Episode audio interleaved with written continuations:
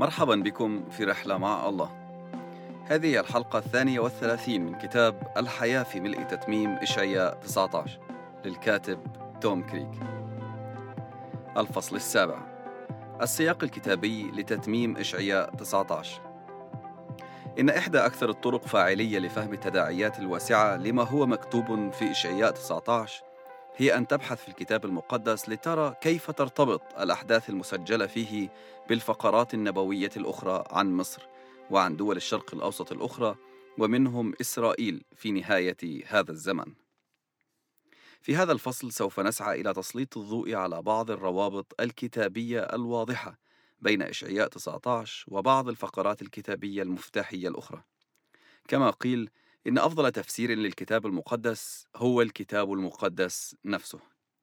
توصل وضعو إقرار إيمان ويستمنستر إلى نفس المبدأ، أن القاعدة المعصومة من الخطأ لتفسير الكتاب المقدس هي الكتاب المقدس نفسه.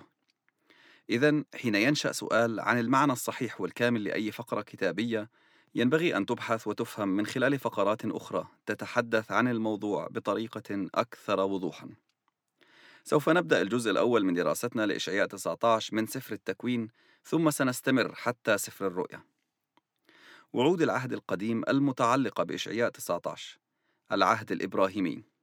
تحقيق العهد الإبراهيمي. بعد سقوط الإنسان انكشفت في الحال خطة الرب للفداء في كلمة الرب. يشار إلى الإصحاحات الاثني عشر الأولى في الكتاب المقدس كمقدمة يضع الرب فيها أساس فهمنا لخطته لفداء البشرية ولمباركة أمم الأرض. من الإصحاح الأول من سفر التكوين إلى الإصحاح الحادي عشر يقدم الرب قصة مفصلة عن الخليقة والسقوط والطوفان والعهد الأول الذي قطعه مع البشر من خلال نوح. في ذلك العهد وعد الرب بألا يهلك البشرية كلها مرة أخرى بالطوفان كما مكتوب في سفر التكوين الإصحاح التاسع. يستمر الكتاب المقدس بوصف مفصل لنسل نوح من خلال أبنائه الثلاثة سام وحام ويافث الذين جاء منهم كل شعوب الأرض وأممها. يقدم الإصحاح العاشر من سفر التكوين سلسلة أنساب سلالة أبناء نوح وأماكن ارتحالهم في الأرض. وبشكل أساسي المناطق المختلفة المذكورة في هذا الإصحاح من سفر التكوين توازي نفس المناطق الجغرافية المشمولة في إشعياء 19 ضمن نطاق مصر وأشور وإسرائيل.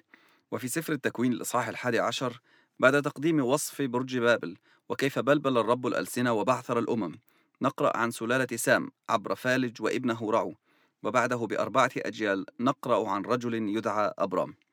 وبنهاية سفر التكوين الإصحاح الحادي عشر تكون مقدمة خطة الرب للفداء قد اكتملت.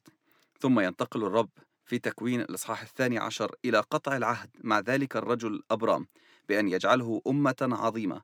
تتبارك أي تفتدى من خلالها جميع أمم أو عشائر الأرض الأخرى وتضم إلى ملكوت الرب على الأرض. نقرأ في الإصحاح الثاني عشر من سفر التكوين ومن العدد الأول حتى العدد الثالث. وقال الرب لأبرام اذهب من أرضك ومن عشيرتك ومن بيت أبيك إلى الأرض التي أريك فأجعلك أمة عظيمة وأباركك وأعظم اسمك وتكون بركة وأبارك مباركيك ولاعنك ألعنه. وتتبارك فيك جميع قبائل الأرض غالبا ما يشار إلى هذه الفقرة الكتابية بأنها العهد الإبراهيمي وحقيقة كان هذا هو التعبير المبدئي من الرب الإله عن عهد أكبر سوف يقطعه مع إبراهيم على مدى عقود عديدة من حياته. تكرر هذا العهد عدة مرات وبطرق مختلفة، متضمنا وعودا محددة عن إرث إبراهيم ونسله وحيازتهم لأرض كنعان أي إسرائيل للأبد. وإذا درسنا هذه الفقرات الكتابية عن العهد الإبراهيمي، سنجد أن بركة الأمم ترتبط ارتباطا لصيقا باستعداد كل أمة لإطلاق أو تأييد دور إبراهيم ونسله مرورا بإسحاق ويعقوب في خطة الرب للفداء. وأيضا حتى تحصل الأمم على البركة يجب أن تتبنى حق نسل إبراهيم أو الشعب اليهودي الممنوح لهم من الرب بامتلاك أرض إسرائيل والسكنى فيها إلى الأبد. إن رغبة الرب وقصده الرائع ليفتدي كل عشائر الأرض ويشملهم كأعضاء كاملي الصلاحية في ملكوته الأبدي أمر مغلف ضمنيا في عهده مع إبراهيم. عندما يبارك الشعب المصري وشعوب أشور إسرائيل بحق ويقرون بالعهد الذي قطعه الرب مع الشعب اليهودي بالسكنى في أرض إسرائيل للأبد سيتباركون هم بالتبعية. هذا هو وعد الرب لإبراهيم ولكل الأمم غير اليهودية.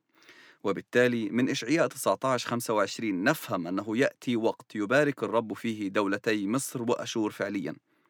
يمكننا أن نستنتج أن حصيلة معاملات الرب مع مصر وأشور كما هو مجمل في إشعياء 19 سوف تخلف على الأقل بعض الناجين في كل من هاتين المنطقتين مما سيقبلون ويباركون خطط الرب التي وعد بها إسرائيل.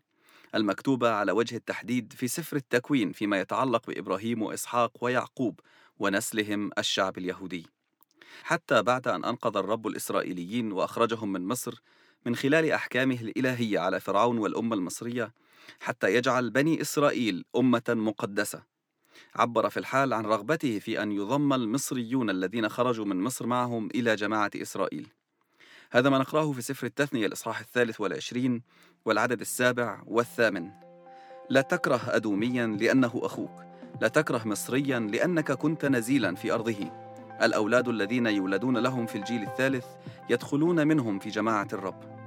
فكم بالحري يكون قلب الرب مشتاقا ليبارك ويضم إلى ملكوته للأبد كل الشعب المصري الذي سيرجع إليه في نهاية هذا الزمان. ألم يكن الفداء هو النتيجة التي أرادها الرب في المقام الأول للشعب المصري كما هو موضح في أشعياء 19